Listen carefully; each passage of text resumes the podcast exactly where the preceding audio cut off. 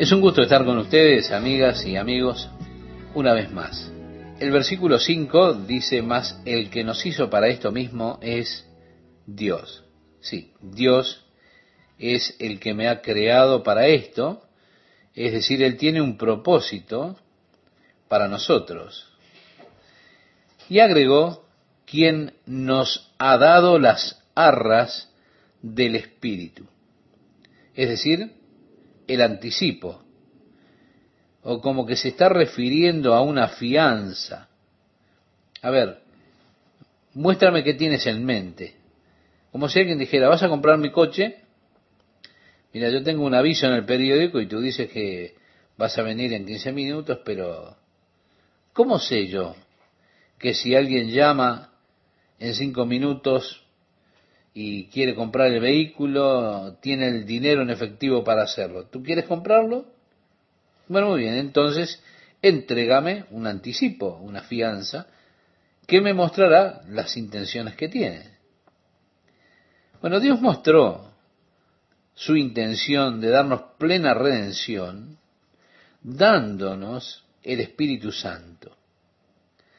Por supuesto, el apóstol se refiere a esto en el capítulo 2 del libro o la carta a los Efesios, donde dice siendo sellados con el Espíritu Santo de la promesa, que es las arras de nuestra herencia hasta la redención de la posesión adquirida para alabanza de su gloria. Eh, usted puede leer esto en el capítulo primero de la carta del apóstol Pablo a los Efesios, versículo 13 y 14. Luego en el versículo 6 del pasaje que tenemos en consideración en este día, decía el apóstol Pablo, así que vivimos confiados siempre y sabiendo que entre tanto que estamos en el cuerpo, estamos ausentes del Señor, porque por fe andamos, no por vista. Pero confiamos y más quisiéramos estar ausentes del cuerpo y presentes al Señor. Bueno, mi amigo oyente, eso es lo que yo deseo en verdad. Porque sé que en tanto estoy en este cuerpo, estoy en este cuerpo como mi casa, como una tienda, estoy ausente de habitar allí en el reino de Dios. Yo preferiría mudarme de este viejo cuerpo para poder estar presente al Señor en su reino. Nos damos cuenta, la muerte nos libera. Libera mi espíritu de este cuerpo para que ahora me pueda mudar a mi nueva casa, el edificio de Dios donde habitaré con el Señor por siempre. El versículo 9 dice, por tanto procuramos también, o ausentes o presentes, serle agradables. Sí, mi deseo es que mi vida sea agradable para Dios, mientras estoy viviendo aquí en este cuerpo. Cuando llegue el final y me mude de este cuerpo, bueno, mi deseo principal es que mi vida sea agradable a Dios nuevamente. ¿Qué es lo que quiero decir? Quiero decir que mi deseo es que cuando llegue a esa instancia, a estar presente delante de Jesús, que Él me pueda decir, bien, buen siervo y fiel, sobre poco has sido fiel, sobre mucho te pondré, entra en el gozo de tu Señor. ¿Se da cuenta? Esto es lo que relata el Evangelio de Mateo en el capítulo 25, versículo 21. Es el deseo, el propósito que impulsa mi vida agradarle a Dios. El apóstol cuando le escribe a los filipenses decía que Cristo pueda ser glorificado en mi cuerpo, sea por vida o por muerte. En realidad no importa de qué manera, pero, o cuando sea, pero que sea glorificado en mi cuerpo. Yo simplemente quiero agradarle. Quiero que el Señor sea glorificado por medio mío. Decía más el apóstol, porque es necesario que todos nosotros comparezcamos ante el tribunal de Cristo para que cada uno reciba según lo que haya hecho mientras estaba en el cuerpo, sea bueno o sea malo. Ahora, permítame decirle algo. No debemos confundir esto con el juicio que tendrá lugar ante el gran trono blanco de Dios que se relata en el capítulo 20 de Apocalipsis, es el lugar en el cual los pecadores todos comparecerán delante de ese trono de juicio de Dios. No, no, esto es algo totalmente diferente. El juicio del gran trono blanco no tiene nada que ver con lo que tiene que ver con el creyente que ha de llegar delante del trono bimá de Cristo. Ese bimá de Cristo es más parecido, por decirlo de alguna manera, a la silla que tenían los jueces en las Olimpiadas. Sí, allí los participantes de los distintos concursos pasaban delante de ese trono, el bimá, y los jueces ponían sobre sus cabezas las coronas o las coronas de laurel o de olivos, indicando el éxito en ese evento en particular. En lugar de medallas de oro, plata y bronce, ellos recibían algo eh, que era corruptible, más corruptible en esos días de las Olimpiadas. Recibían esas coronas que se hacían con laurel o con ramas de olivo. Y así eran colocadas esas coronas en sus cabezas. Y de eso es de lo que el apóstol Pablo está hablando. Y menciona cómo entrenaban, se ejercitaban, disciplinaban sus cuerpos para una corona corruptible. Nosotros estamos trabajando por una corona incorruptible. Ahora ellos ponían dedicación, tenían vergüenza para disciplinarse y hacían todo eso para obtener una corona corruptible. Permítame decirle, cuán despreocupadamente muchas veces corremos la carrera siendo que nos espera una corona incorruptible. La Biblia enseña que nuestras obras han de ser juzgadas por el fuego. Y aquellas cosas que sean madera, heno o jarasca han de ser consumidas. Esas obras de nosotros que no podrán sobrevivir al fuego serán consumidas. Las obras que puedan sobrevivir la prueba del fuego, por ellas hemos de ser recompensados. Hay muchas cosas que se hacen en el nombre de Cristo, pero que no recibirán recompensa alguna en los cielos. Jesús cuando nosotros leemos en el Evangelio de Mateo en el capítulo 6, en el Sermón del Monte, decía, guardaos de hacer vuestra justicia delante de los hombres para ser vistos de ellos. De otra manera, no tendréis recompensa de vuestro Padre que está en los cielos. Cuando pues des limosna, no hagas tocar trompeta delante de ti, como hacen los hipócritas en las sinagogas y en las calles, para ser alabados por los hombres. De cierto os digo que ya tienen su recompensa. Sí, nuestras obras han de ser juzgadas sean de la clase que sean. Serán juzgados los motivos que hay detrás de esas obras.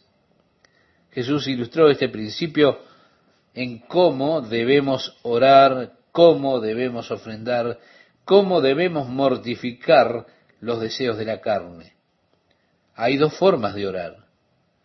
Podemos orar para ser escuchados de los hombres, para que los hombres nos conozcan como hombres de oración, para recibir la aprobación, el favor, el asombro de los demás.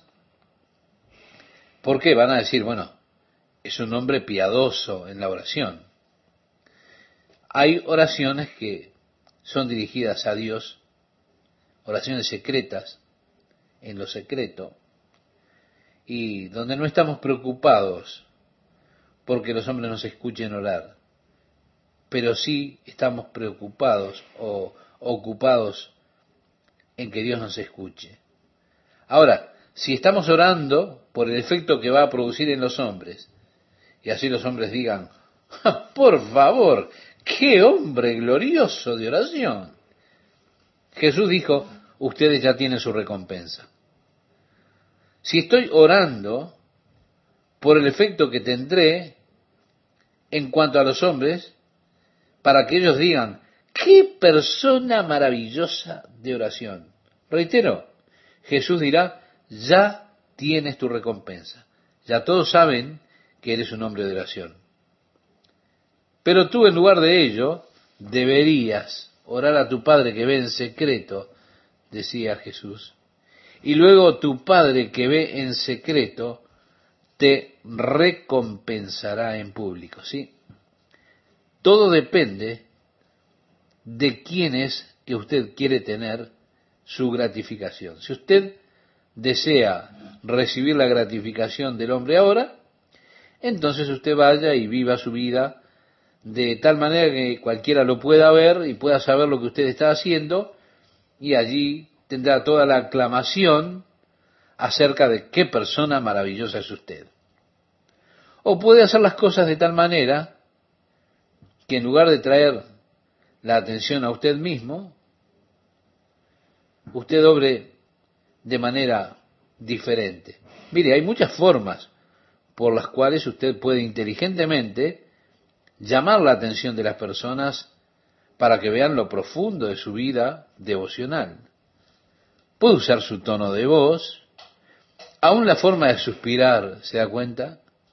Hay formas sutiles por las cuales podemos saber o hacerle saber a la gente cuán espirituales somos verdaderamente. El problema es que si estoy haciendo eso, estoy arruinando mi futuro en cuanto a la recompensa que Dios menciona, porque mi obra ha de ser juzgada, y yo me pararé allí delante del trono de juicio del tribunal de Cristo, y será un juicio duro, porque todas esas obras con motivaciones erróneas no pasarán la prueba del fuego, el fuego las quemará. Las que resistan el fuego serán recompensadas. Y allí el Señor le dará esa corona de justicia y nuestra posición en el reino celestial será determinado o determinada por nuestra fidelidad a las responsabilidades que Dios nos ha dado ahora. Yo quiero que usted no confunda esto con la salvación. No, la salvación es un regalo de Dios un regalo que Dios nos ha dado por medio de la fe en Jesucristo. Como dice escribiéndole a los Efesios el apóstol Pablo en el capítulo 2 versículos 8 y 9, porque por gracia sois salvos por medio de la fe. Y escuche, dice, y esto no de vosotros, pues es don de Dios, no por obras para que nadie se gloríe. Así que no confunda esto con la salvación, que es lo que muchas personas hacen lamentablemente. No hay nada que yo pueda hacer con mis obras para completar mi salvación. Mi salvación es perfecta. Mi justicia es completa en Jesucristo.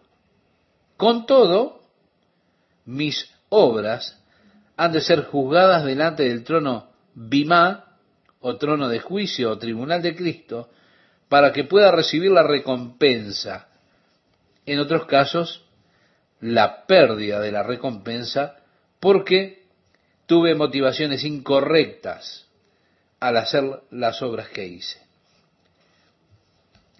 Esas obras han de permanecer después del juicio duro del tribunal, serán puestas en el crisol del fuego, y allí quedará determinado de qué clase son las obras que hice. Oro, plata, sí, sí, Dios dirá, bien hecho, bendito, aquí está tu recompensa. Piedras preciosas, entonces dirá, ahora te puedes ir tranquilo a Hawái. Todos tenemos que comparecer delante del trono de juicio de Cristo para que todo hombre pueda recibir por las cosas que hizo en su cuerpo, de acuerdo a lo que haya hecho, sea bueno o malo. En cuanto a mis obras para, para el Señor. El verso se dice, conociendo pues el temor del Señor. Esa palabra temor es una palabra española antigua que ha perdido su significado real y en el devenir del tiempo ha adquirido un significado totalmente nuevo. No pienso que podamos entender verdaderamente lo que implica el temor del Señor. Mire, por muchos años temí que el Señor me pudiera hacer daño porque yo tenía un mal concepto de Dios. Ahora temo que yo pueda herir al Señor y que a eso hace referencia. Pienso que es eso lo que el temor del Señor es en realidad. El temor de hacer algo que ofenda a Dios cuando yo le fallo no haciendo lo que Dios quiere que haga. Conociendo pues el temor del Señor. Dice Pablo, persuadimos a los hombres, pero a Dios le es manifiesto lo que somos, y espero que también lo sea a vuestras conciencias. No nos recomendamos pues otra vez a vosotros, ¿sí? Nuevamente están los, los falsos maestros que habían seguido a Pablo a Corinto, aquellos judaizantes y otros que andaban por allí hablando en un modo decadente de la gracia que Pablo había enseñado, menospreciando al mismo Pablo como autoridad, desafiando el apostolado, quizá diciendo, él es simplemente un renegado de la religión judía. Y por lo tanto estaban diciendo cosas perversas acerca del apóstol Pablo. Pero Pablo dijo, no tengo cartas de recomendación para ustedes como otros que necesitan cartas de recomendación. Ustedes son mi carta de recomendación. Su fe en Cristo conlleva el testimonio de la autenticidad de mi ministerio. Su fe en Jesucristo es lo que verdaderamente valida mi apostolado. Así que nosotros no nos recomendamos a nosotros mismos. Decía Pablo, sino os damos ocasión de gloriaros por nosotros, para que tengáis con qué responder a los que se glorían en las apariencias y no en el corazón. Así que para los que eran amigos leales de Pablo, Pablo decía, miren, estoy escribiendo estas cosas, no que me esté recomendando a mí mismo a ustedes, pero cuando estos hombres vinieron y dijeron sus historias, dieron su reporte acerca de mí, bueno, cuando ellos vengan, al menos ustedes tendrán algo para responderles. Esos hombres que se glorían en la apariencia. Y lamentablemente hay muchas personas al día de hoy que todavía se glorían en la apariencia y no en el corazón. Estos acusaban a Pablo de estar loco decían, este hombre está loco. Es interesante que Pablo en otras ocasiones también se pensó que estaba loco. Usted recuerda que Pablo estaba haciendo su defensa delante de Agripa y Festo finalmente clamó, Pablo, estás loco. El estudiar mucho te enloqueció. Así que eso era algo que seguía o perseguía a Pablo. ¿Por qué? Porque él era alguien muy radical y sus detractores siempre estaban diciendo, este hombre está loco. Pablo dijo, sí, estoy loco. Esa palabra, más allá de nosotros mismos, hace referencia a una persona que está a punto de hablar con ella misma. Por eso digo, sí, es como si uno eh, pensara, bueno, y hablara con uno mismo, sí, quiero ir allí y se respondiera a uno mismo, ¿estás seguro de que quieres ir allí? Sí, quiero ir. Bueno, ¿por qué quieres ir? Y simplemente porque quiero ir allí. Y así un hombre empieza a hablar con él mismo. Está fuera de quicio. Se cree dos personas a la vez. Es como decir aquí estoy y luego decir y aquí estoy yo. Estamos teniendo una conversación con otra persona de ida y vuelta. Como si estuviera fuera de sí. Y Pablo hacía referencia cuando decía más allá de nosotros mismos a esta clase de situación. Pero dice, porque si estamos locos, es decir, fuera de nosotros, fuera de sí, es para Dios. Si somos cuerdos, es decir, tengo una mente sana, es para vosotros. Pablo habla a aquellos que son sus detractores, pero luego prosigue declarando, porque el amor de Cristo nos constriñe. Y aquí Pablo presenta el tema del amor de Cristo como una fuerza constrictora dentro de la vida. Él no está verdaderamente hablando aquí acerca de las motivaciones para el ministerio, aunque con frecuencia escuchamos esto enseñado como motivaciones para el ministerio. Pablo está hablando del amor de Cristo. Él está pensando en una cosa solamente, la cruz de Jesucristo. Es el único medio que Dios escogió para poder mostrar, para poder probar que Él nos amó. Y eso lo mostró y lo probó enviando a su Hijo para morir por nuestros pecados. Y siempre que Dios quiere declarar su amor por usted, estimado oyente, siempre lo declara por medio de la cruz. Y así le podríamos leer muchos pasajes que yo le recomiendo en la primera carta del apóstol Juan, capítulo 4, verso 10, San Juan, el Evangelio de Juan, capítulo 3, versículo 16, también podría leer en el Evangelio de Juan, capítulo 15, versículo 13. Pablo dice aquí, el amor de Cristo nos constriñe, pensando esto que si uno murió por todos, luego todos murieron. Si nos lleva a esa conclusión, el hecho de que Él murió indica que todos estaban muertos.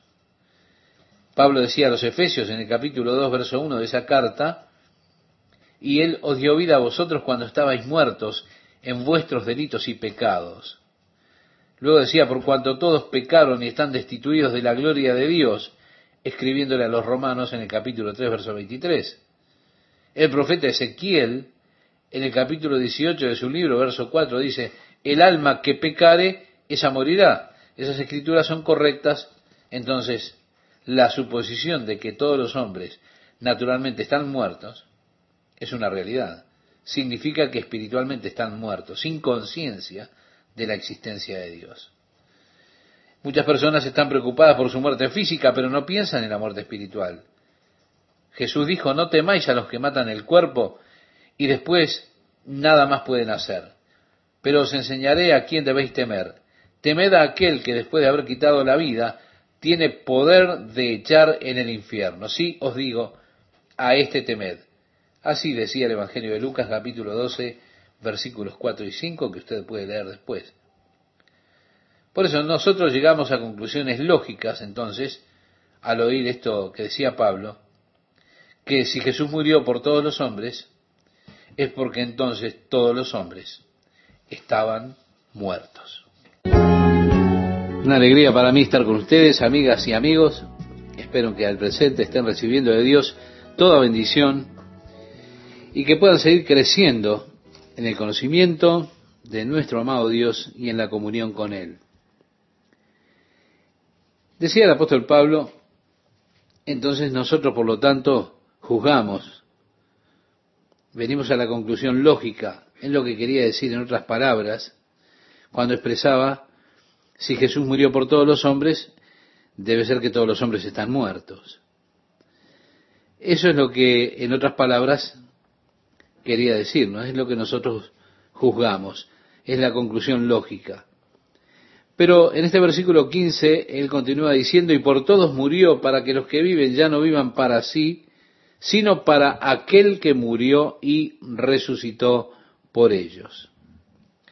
Bien, esta es la marca de la vida de la carne. Y así como hay muerte física, hay muerte espiritual. Hay vida física, hay vida espiritual. Nosotros hemos pasado de muerte a vida por medio de la obra del Espíritu Santo y como resultado de la obra de Jesucristo. Él os dio vida a vosotros que estabais muertos en delitos y pecados, le decía escribiéndole a los Efesios el mismo apóstol. Bien, habiendo obtenido o habiendo recibido esta vida, tenemos ahora un nuevo centro en nuestra vida, un punto central, por decirlo de alguna manera, y el centro de nuestra vida ahora es Dios. La vieja vida de la carne tenía un centro, y ese centro era el yo. Se centraba todo alrededor mío. Era una vida centrada en mí. Pero Cristo murió por mí para que yo ahora no viva más para mí mismo. Es decir, ya no vivo más la vida centrada en mí, solamente buscando gratificar las necesidades de mi cuerpo. Ahora estoy viviendo una vida centrada en Dios, en la vida del Espíritu de Dios, en comunión con Él, viviendo para satisfacer y agradar a Dios. Reitero, antes vivía para mi propia satisfacción. Esa es la vida según la carne. La vida de la carne genera una mente carnal. Si mi cuerpo es quien gobierna, si yo soy cuerpo, alma y espíritu, el cuerpo está gobernando, mi mente está bajo el control de mi cuerpo y lo que pienso es aquello que mi cuerpo necesita. Eso es lo que ocupa mi pensamiento. Es decir, qué voy a comer, qué beberé, qué vestiré. Pero si estoy viviendo la nueva vida, que es según el Espíritu, una vida centrada en Dios, ahora entonces tengo la mente del Espíritu. Y estoy pensando acerca de Dios y mi relación con Él, mi amor por Él, su amor por mí, estoy adorándole, consciente de su presencia. Sí, en todas las cosas que me rodean, consciente de la presencia de Dios. Y qué gloria es tener una mente guiada por el Espíritu de Dios. Uno mira los cielos, un profundo azul, la tierra alrededor, ese verde intenso. Algo vive en cada matiz algo que los ojos sin Cristo nunca han podido ver. Uno mismo dice, nunca vi esto antes. En la belleza de una flor, la gloria de esos colores, las fragancias. La mente iluminada por el Espíritu hace que nos volvamos conscientes de Dios aún en todo lo que nos rodea. El apóstol Pablo declaraba, porque en Él vivimos y nos movemos y somos, según relata el libro de los Hechos, capítulo 17, versículo 28. Comenzamos a darnos cuenta de eso. Estamos rodeados. Sí, sí, me siento rodeado en todas las cosas por Dios. Mi corazón está viviendo en adoración y comunión con Dios día tras día. La mente del Espíritu es el resultado de la vida del Espíritu. Una vida que está controlada por el Espíritu de Dios es una vida que está centrada en Dios. Ahora, es por eso por lo que Cristo dio la vida por usted. Para que usted fuese librado de la esclavitud de la corrupción, de la esclavitud de los deseos carnales, para que pudiese ser capaz ahora de vivir una nueva vida en una nueva dimensión en la dimensión del Espíritu. El apóstol le decía a los romanos en el capítulo 8 de su carta, versículo 6, porque el ocuparse de la carne es muerte, pero el ocuparse del Espíritu es vida y paz. Por esta causa Jesús murió por nosotros. Y murió para que nosotros pudiésemos no vivir más para nosotros mismos y por todos murió, para que los que viven ya no vivan para sí, sino para aquel que murió y resucitó por ellos, dice el versículo 15. Así que el apóstol Pablo dijo, también escribiéndole a los filipenses, en el capítulo 1, versículo 21, porque para mí el vivir es Cristo. A los Gálatas también les escribió en su carta, en el capítulo 2, verso 20, con Cristo estoy juntamente crucificado y ya no vivo yo, mas vive Cristo en mí. Y lo que ahora vivo en la carne, lo vivo en la fe del Hijo de Dios, el cual me amó y se entregó a sí mismo por mí. Para que nosotros no vivamos para nosotros mismos, sino para aquel que murió y resucitó por nosotros. El versículo 16 de esta segunda carta a los Corintios en el capítulo 5 dice, de manera que nosotros de aquí en adelante a nadie conocemos según la carne. De aquí en adelante, Pablo decía, eh, no estoy preocupado en el hombre carnal, no estoy preocupado en conocer un hombre según la carne. Y llegó a decir, por lo tanto, una vez conocí a Cristo, una vez Jesucristo fue para Pablo, sí, para Pablo el apóstol, Jesucristo fue un hereje, líder de una nueva secta que amenazaba el judaísmo. Y por lo tanto él iba a eliminar esa nueva secta, porque él conocía a Cristo según la carne. Pero él dijo, no es la forma en que lo conozco ahora. Ahora él lo conoce por el Espíritu y ha recibido esa vida y ese poder de Dios. Él puede decir ahora en este versículo 17, de modo que si alguno está en Cristo, nueva criatura es, sí, una nueva creación. Las cosas viejas pasaron, he aquí todas son hechas nuevas. Estas son las declaraciones positivas. Sí, Juan nos dice que muchas veces una persona puede decir algo, pero con todo su vida no está en relación o en armonía con lo que está diciendo. Un hombre puede llegar a hacer profesiones o declaraciones gloriosas. Cuando usted va a través de la primera eh, carta de Juan, usted va a encontrar una y otra vez a Juan diciendo, el que dice que permanece en él debe andar como él anduvo. Es decir, si usted está habitando en Cristo, usted ha de caminar como Jesús caminó. Ahora, si usted dice que está habitando en Cristo y usted está caminando según la carne, los deseos carnales, usted es un mentiroso. Está desubicado, usted está viviendo en el engaño en el autoengaño. También dice Juan, si alguno dice yo amo a Dios y aborrece a su hermano, es mentiroso.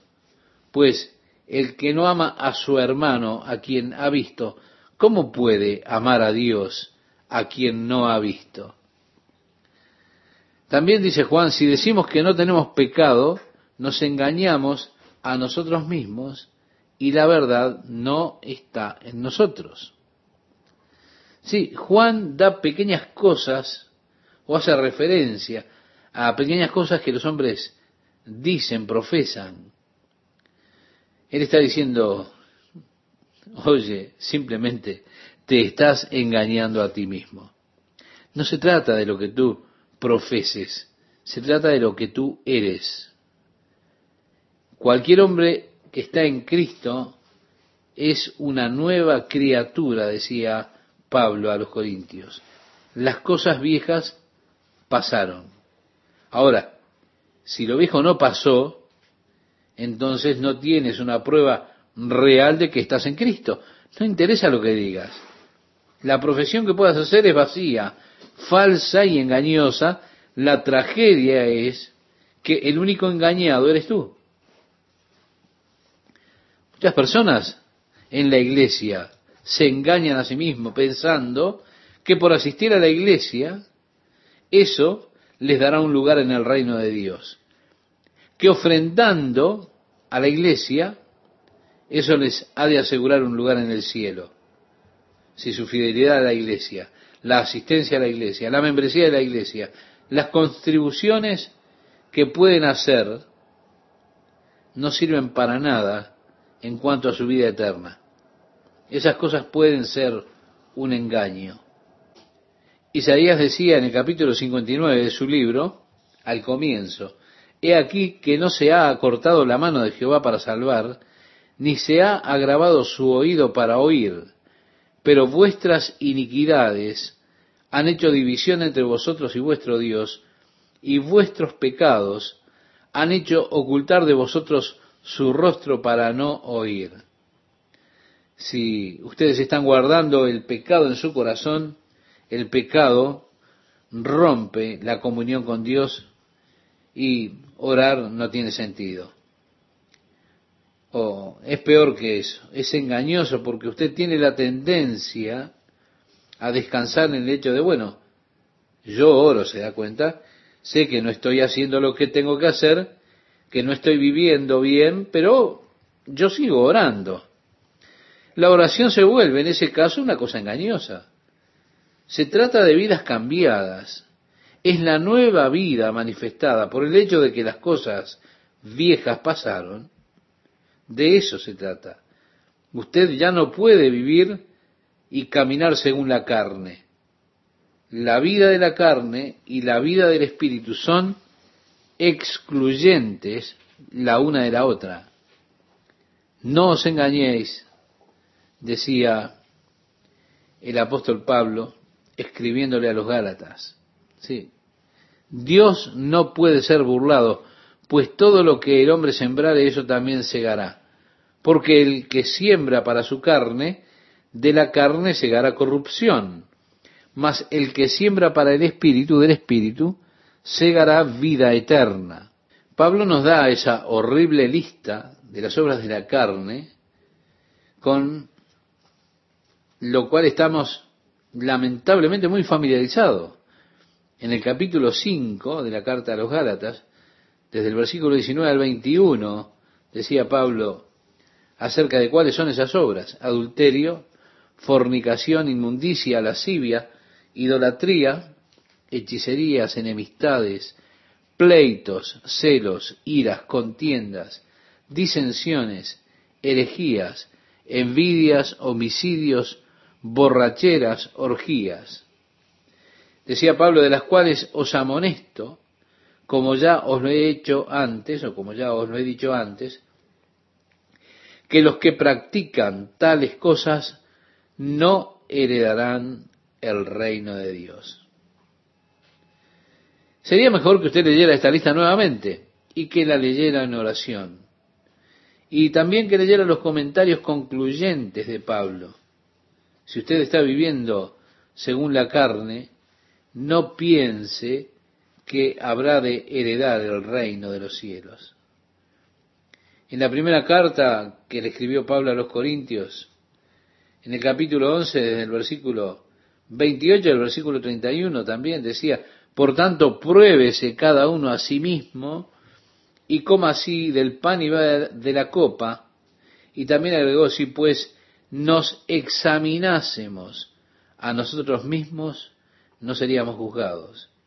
Es una buena pregunta que me gustaría hacerle, estimado oyente. ¿Cuánto tiempo emplea usted viviendo de acuerdo o según el Espíritu y cuánto tiempo según la carne? Es una nueva criatura y las cosas viejas pasaron, todas, he aquí todas, son hechas nuevas. Así decía el apóstol, y agregó, y todo esto proviene de Dios, no así las cosas de nuestra vida. Bueno, Dios tiene su lugar, creo que Dios debería tener lugar en la vida de cada hombre y cada uno debería ser un lugar para Dios. Es lo que pensamos, no, no, no. Él quiere más que un lugar en su vida. Él quiere la totalidad de su vida. Todas las cosas son de Dios.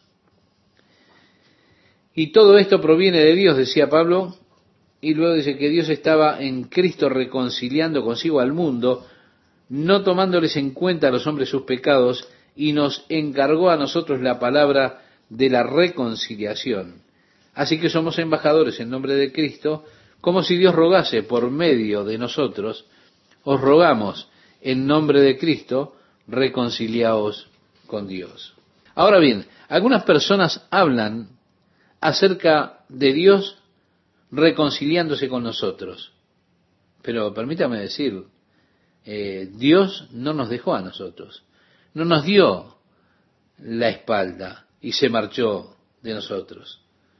Nosotros somos los que necesitamos reconciliarnos con Dios, porque somos nosotros los que le dimos la espalda a Dios y los que caminamos y nos fuimos lejos de Él. Nosotros necesitamos la reconciliación. Por eso Pablo suplica y dijo, lo estoy haciendo en, en lugar de Jesús, en su lugar, en nombre de Él.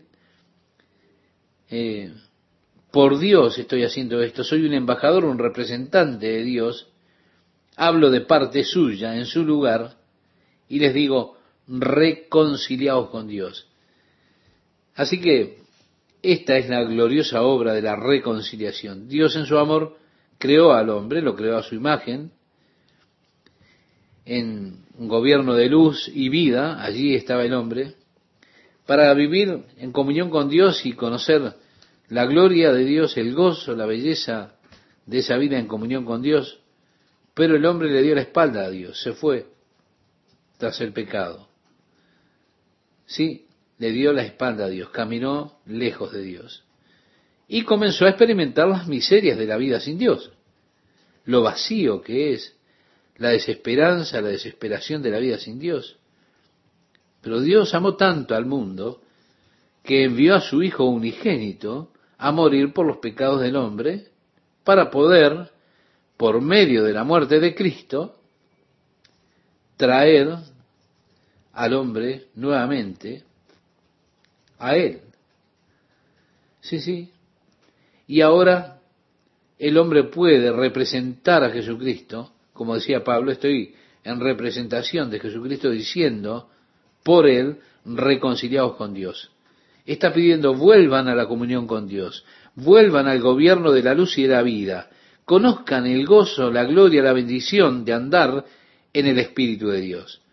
Conozcan la vida del Espíritu, la vida según el Espíritu. Luego en el versículo 21 leemos, al que no conoció pecado por nosotros lo hizo pecado, para que nosotros fuésemos hechos justicia de Dios en él. He aquí una de las escrituras más gloriosas del Nuevo Testamento como vemos lo que Dios ha hecho por nosotros en Cristo al reconciliarnos con Él. Decía el profeta Isaías, todos nosotros nos descarriamos como ovejas, cada cual se apartó por su camino, mas Jehová cargó en él el pecado de todos nosotros. Sí, y por nosotros a su Hijo Jesús lo hizo pecado al que no conoció pecado lo hizo pecado por nosotros. En ocasiones comienzo a leer en el periódico algunos crímenes horrendos que se cometen y no puedo leerlos. Me revelo, todo mi ser se revela mucho contra eso. En ocasiones se dan reportes del departamento de cuidado al niño abusado y algunas cosas que les hacen a esos pequeños bebés de dos o tres años de edad. Y uno cuando empieza a leer de algunos abusos de esos pequeños, tenemos que dejar de leer, no podemos soportarlo. Nuestro sistema no lo puede manejar, tenemos que dejar eso de lado porque nos enferma. Pues no puedo concebir que una persona haga cosas tan horribles, feas, viles, terribles. Mi ser se revela todo contra eso. Y yo no soy una persona tan justa, tengo mis fallas. He hecho cosas eh, que son pecado delante de Dios. Pero Jesús no conoció el pecado, jamás pecó. Era absolutamente puro, absolutamente santo, absolutamente justo. Pero Dios puso sobre él todos los hechos horribles y viles que han sido hechos por pervertidos, por hombres caídos en el pecado. Ahora, ¿Se puede usted imaginar qué conmoción debió haber sido eso? De allí que no nos cabe la duda de por qué Jesús en la cruz exclamó, Dios mío, Dios mío, ¿por qué me has desamparado? Como relata el Evangelio de Mateo capítulo 27, verso 46, cuando él gustó la muerte por cada hombre, esa separación de Dios, esa muerte espiritual, el clamor que viene de sus labios sobre la cruz, ese clamor fue hecho para que usted no tenga que hacerlo por la eternidad. Allí cuando Dios puso sobre él el pecado nuestro, él estaba reconciliando al hombre con Dios. Así que él se volvió lo que éramos nosotros, pecado, para poder hacernos a nosotros lo que Él es, puro, santo, justo. Oh, amor divino que excede todo amor. El amor de Jesucristo que estuvo dispuesto a tomar toda mi maldad, todo mi pecado y llevarlo en su cuerpo allí en la cruz del Calvario. ¿Qué tal, amigas, amigos? ¿Cómo están? Dice el versículo 17, de modo que si alguno está en Cristo, nueva criatura es, o nueva creación es. Las cosas viejas pasaron, he aquí todas son hechas nuevas. Afirmaciones que son totalmente positivas. Luego dice, y todo esto proviene de Dios. Es decir, no proviene de algunas, algunas de estas cosas de nuestra vida. No es para que digamos, bueno, Dios tiene su lugar en mí. No, no. Dios quiere más que un lugar que le demos. Él quiere la totalidad de nuestra vida. Todo esto proviene de Dios, quien nos reconcilió consigo mismo por Cristo y nos dio el ministerio de la reconciliación.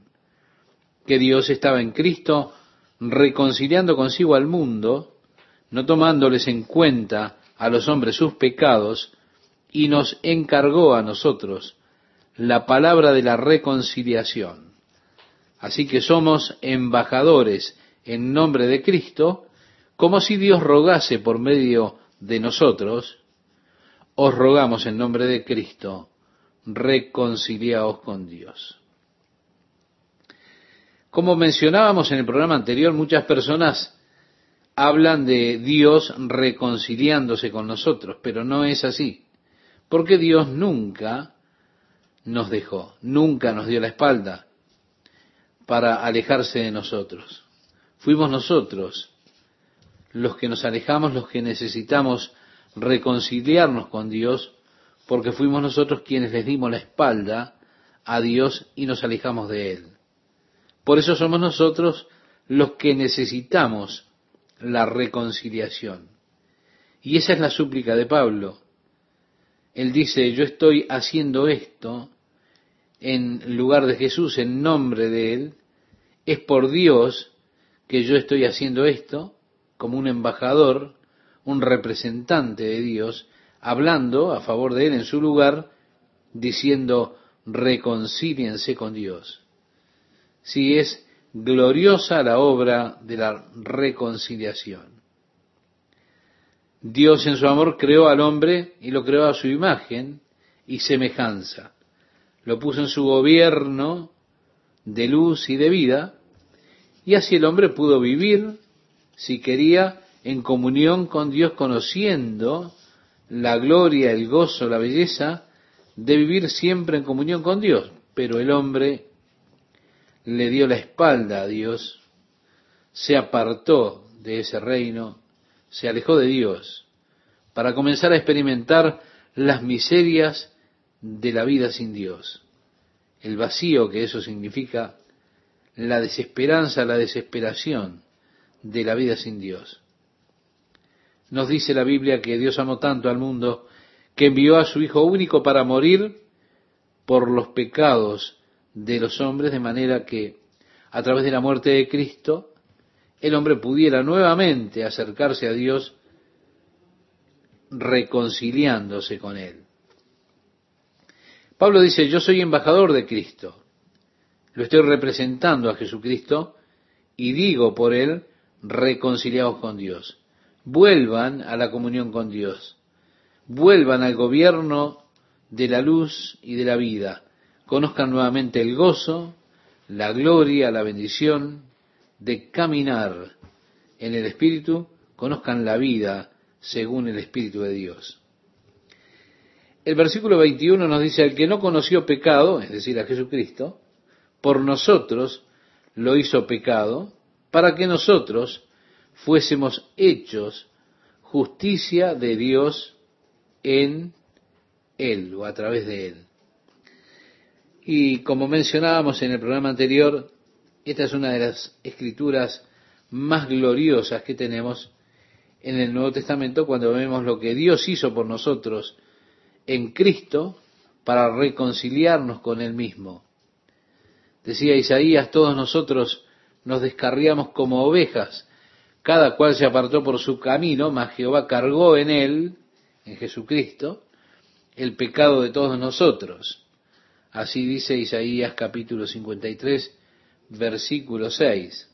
Vale decir, al que no conoció pecado, que es Jesús, por nosotros Dios lo hizo pecado. Luego dice el apóstol Pablo al comenzar el capítulo 6, así pues nosotros como colaboradores suyos. Ahora, qué gloriosa manera de ver al ministerio, ¿verdad? Yo estoy trabajando con Jesús, trabajando junto a Él, es lo que quiere decir, colaborador.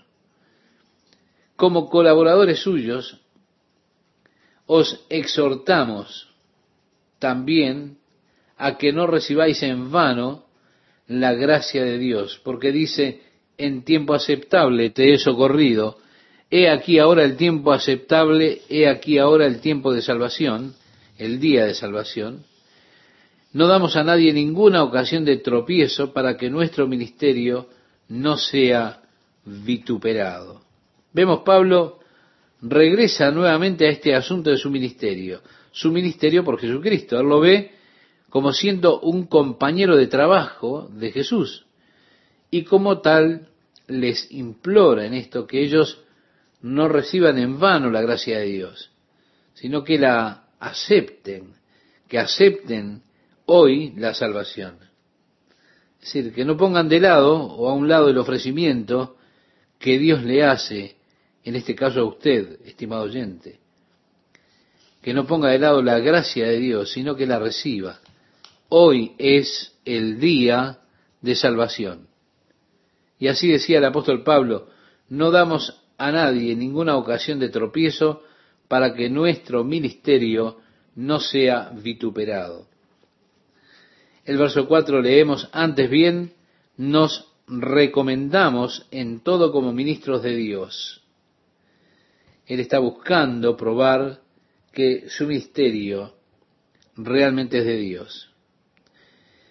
Dice, en mucha paciencia, va a hablar de muchas cosas que vivió en sentido físico, también en sentido espiritual, en mucha paciencia, en tribulaciones, en necesidades, en angustias, en azotes, en cárceles, en tumultos, en trabajos, en desvelos, en ayunos. La preposición en habla acerca de esos sufrimientos físicos, de esas dificultades en las que Pablo estuvo soportando como ministro de Jesucristo, cosas por las cuales él prueba su ministerio. Luego habla de cosas que tienen que ver con la parte mental, porque él dice en pureza, en ciencia, en longanimidad, en bondad, en el Espíritu Santo, en amor sincero. Y ahora va a las cosas espirituales, en palabra de verdad, en poder de Dios, con armas de justicia a diestra y a siniestra. Vemos la prueba del ministerio de Pablo, las características de su ministerio. Dios nos ha dado tales ministerios para que nosotros sirvamos al Señor y sirvamos a los hombres. Luego dice, por honra y por deshonra, por mala fama y por buena fama, como engañadores, pero veraces, como desconocidos, pero bien conocidos, como moribundos, mas he aquí vivimos, como castigados, mas no muertos, como entristecidos, mas siempre gozosos, como pobres, mas enriqueciendo a muchos, como no teniendo nada, mas poseyéndolo todo. Es interesante mirar estos contrastes que se dieron cita en el ministerio de Pablo. Como entristecidos, mas siempre gozosos. Como pobres, más enriqueciendo a muchos. Como no teniendo nada, más poseyéndolo todo. ¿Se da cuenta? Y porque poseemos a Cristo, lo tenemos todo. Luego dice, nuestra boca se ha abierto a vosotros, oh Corintios, nuestro corazón se ha ensanchado. Él les está diciendo, me estoy expresando a mí mismo para ustedes, mi corazón se agranda por la causa que son ustedes. Luego dice, no estáis estrechos en nosotros. Esta palabra estrechos literalmente significa un lugar angosto. Es decir, llega a nosotros como, como algo que estamos siendo presionados en un lugar muy angosto. Y él dice esto, siendo presionado tanto en un lugar tan estrecho que lo que hace es enderezar todas las cosas torcidas. De ahí la idea de estrechar y trata de que la corrupción o lo que sea, si usted presiona lo suficientemente fuerte, y si eso presiona fuertemente sobre usted, lo aplastará. Pero si usted presiona sobre eso, podrá enderezarse. La palabra angustia eh, proviene de esta palabra griega. Tiene que ver con ser presionado hacia un lugar muy estrecho. Pablo le decía a los corintios, no se han puesto en un lugar estrecho por mí el verso 13 leemos, pero si sois estrechos en vuestro propio corazón, pues para corresponder del mismo modo, como a hijos hablo, ensanchaos también vosotros. Es decir, ustedes están siendo presionados o han sido presionados. Fueron puestos en angustia, es decir, en un lugar estrecho. Pero ahora mi corazón se agranda para ustedes. Ahora mi oración es que ustedes sean ensanchados, que su corazón sea ensanchado, que estén librados de esa presión, de esa angustia, de ese lugar estrecho. Y ahora viene una palabra muy interesante, no os unáis en yugo desigual con los incrédulos, porque qué compañerismo tiene la justicia con la injusticia y qué comunión la luz con las tinieblas. Hay muchas personas que creen que el caso de ellos es un caso especial y que no está abarcado por esta escritura. De esa forma, ellos hacen lo que les place porque esto realmente no se aplica a la situación de ellos. Como que Dios realmente no estaba pensando en la situación que ellos están viviendo cuando Él puso esta regla. De esa forma hay muchas personas que se meten en yugos desiguales con incrédulos, esperando y creyendo que las cosas irán bien y que aún Dios se ocupará de eso. Mire, hay un dicho griego muy viejo que decía, los dados de los dioses están cargados. Vale decir, usted no puede ir contra Dios y ganarle. Usted no puede ir contra la palabra de Dios y ganar en tantos años como pastor, han venido a verme tantos jóvenes. Oh, ellos estaban tan enamorados. Ella decía, Él es el hombre de mis sueños. Hay solo una pequeña cosa que está mal. Él no es cristiano. Pero yo sé que si yo vivo la vida cristiana delante de Él y camino en amor, en humildad y demás, yo sé que Él vendrá Jesús. Y yo les digo siempre, sí, pero las escrituras siguen diciendo, no os unáis en yugo desigual. Ah, pero es que nosotros nos amamos tanto y yo sé, yo sé que él va, él va a cambiar. Y bueno, están tan determinados a casarse a pesar del consejo de la palabra de Dios Y créame el resultado caso tras caso. Pasa un año, dos años. Un día me encuentro con la misma joven completamente destrozada. Oh, cómo me gustaría haberlo escuchado, pastor. Estoy viviendo un infierno. ¿Sabe qué? Yo no creo que realmente lo amara. Eso es horrible. Y ahora dice, tengo que, dejarlo y quedarme eh, solo o tengo que quedarme en este estado que estoy viviendo. Mi amigo, las vidas están arruinadas porque ellos pensaron que podían ir contra el mandamiento de Dios y ganar, salir victoriosos. Dios dice, no os unáis en yugo desigual con los incrédulos. Y esto no se limita solamente al matrimonio. Esto tiene que ver con diferentes tipos de yugos en los cuales uno se puede unir a un incrédulo. Y usted estará siempre en un yugo desigual. Tenga cuidado, porque usted siempre estará en un yugo desigual si usted se une con un incrédulo para lo que quiera hacer. ¿Por qué? Ellos no siguen las mismas reglas que sigue usted. No viven con la misma ética que usted vive. A ellos mentir no les molesta. Tampoco les molesta engañar. No les molesta perturbar a los demás. Pero a usted sí. He conocido muchos hombres de negocios que han venido a mí lamentándose por el hecho de que su socio quiso hacer algo que era ilegal. No querían reportar todas las ganancias, querían llevar doble registro en los libros, y entonces me venían a preguntar, ¿qué debo hacer? Ellos entraron en yugo desigual. ¿Qué compañerismo puede tener la justicia con la injusticia? ¿Qué comunión la luz con las tinieblas? Decía Pablo, ¿y qué concordia Cristo con Belial o qué parte el creyente con el incrédulo? Usted quiere unir cosas que son desiguales, entonces los resultados siempre serán desastrosos.